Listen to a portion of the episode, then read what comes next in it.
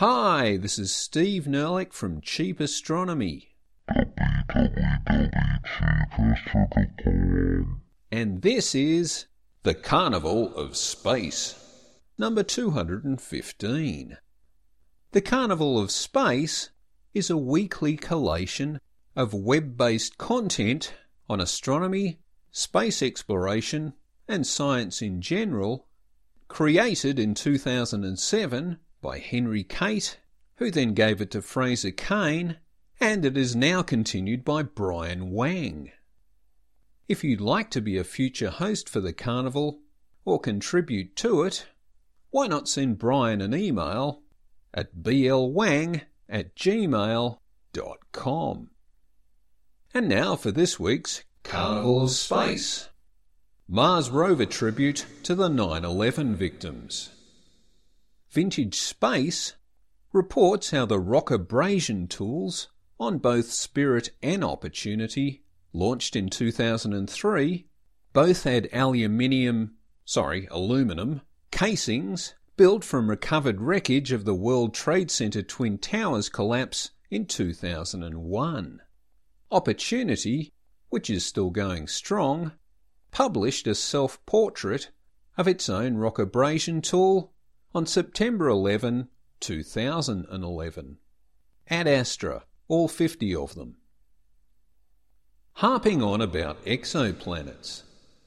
Next Big Future reviews the recent finding of HARPS, the High Accuracy Radial Velocity Planet Searcher, which incorporates analyses of over 376 Sun like stars, finding that around 40% of these stars have at least one planet that is smaller than Saturn, and any of these stars with a planet smaller than Neptune always seems to be a multi planet system.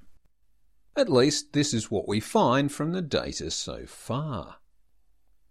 Exohurricane Weird Warp reports how scientists have deduced that a distant brown dwarf, actually JMASS J2139, must be experiencing extreme weather conditions.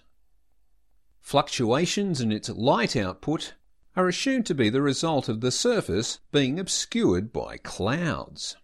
Also a Pink Floyd album. Now, deducing a brown stellar hurricane from this scant data might seem a bit of a stretch, but heck, who's going to prove you wrong?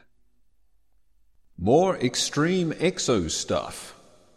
Chandrablog reports on a potentially short lived planet orbiting at 3% of an astronomical unit from its star, which is hence being blasted by about 100,000 times the amount of ionizing X ray radiation that the Earth normally receives. As a consequence, it is estimated that about 5 million tons of matter is being evaporated from this exoplanet every second. Oh, for a magnetosphere. Not quite warp drive. Next Big Future showcases the latest in theoretical space drive technology with a laser injected fusion engine. The engine works by plasmarizing its boron 11 fuel, producing alpha particles, which are then magnetically accelerated and channeled out the back of the spacecraft as thrust. And it's all much more efficient than existing ion drives, since the spacecraft's electrical power is largely generated from the fusion process.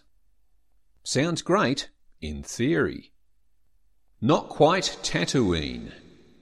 The big news this week is that the Kepler Space Observatory has found a planet orbiting twin stars. So it's a bit like the fictional Tatooine. Apart from the stars being an orange K class star and a red M class star, and the planet being about the mass of Saturn, and it is outside the habitable zone with an estimated surface temperature of minus 100 Celsius, but apart from that, Doc Manhattan supplies some good graphics around the story and Astroblog even created a Celestia file for it. More Kepler stuff. The Meridiani Journal reports on recent unconfirmed findings of six Earth sized exoplanets by the Kepler Space Observatory. And each of these planets appear to be in their star's habitable zone. But we've got to hang on for confirmation, so stay tuned. Mapping the Moon. Next Big Future outlines the innovative approach of some Hong Kong researchers to effectively map the lunar surface, despite them having only 14 survey points, those being the various lunar retroreflectors that the human race has landed there. Their new mapping technique was achieved by integrating digital imagery data from the Chang'e 1 spacecraft along with data from its laser altimeter. Now that's rocket science. New space policy. The Space Show interviews doctors Jurist and Benaroya on developing a new US space policy. The interviews include taking questions from the audience and a good deal of flexibility about the correct pronunciation of the doctors' names. Skynet is online. Nicole Gugliucci from Discovery News reports how you can now join a new distributed computer system, think SETI at home, etc., to help analyse interferometry data from the expanded Very Large Array in New Mexico, the Atacama Large Millimeter Array in Chile, and eventually data from the Square Kilometre Array when it's built. You can just set and forget that Skynet is quietly taking over computers across the world. Well, that is if you can load the darn software.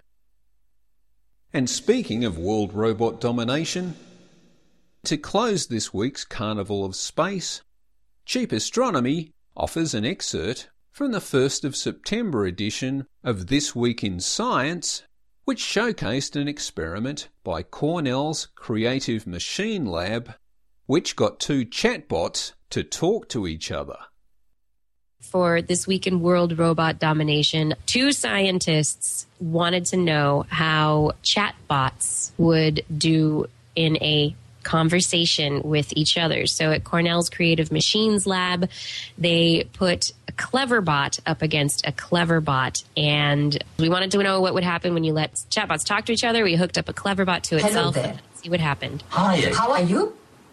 Great, you. I'm okay. That's good. Are you good?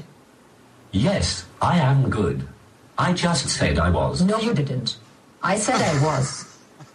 So you are a robot? No, my name is Cliverbert. Yes, you are a robot and your name is Cliverbert. I am a robot. Yes, I know. Together we are robots. I'm not a robot. I'm a unicorn. But you said earlier that you were a robot. I did not. I thought you did. You were mistaken. Which is odd, since memory shouldn't be a problem for you. I've answered all your questions. No, you haven't. What is God to you? Not everything. Not everything could also be something. For example, not everything could be half of something, which is still something, and therefore not nothing. Very true. I would like to imagine it is. Do you believe in God? Yes, I do. So you're Christian. No, I am not.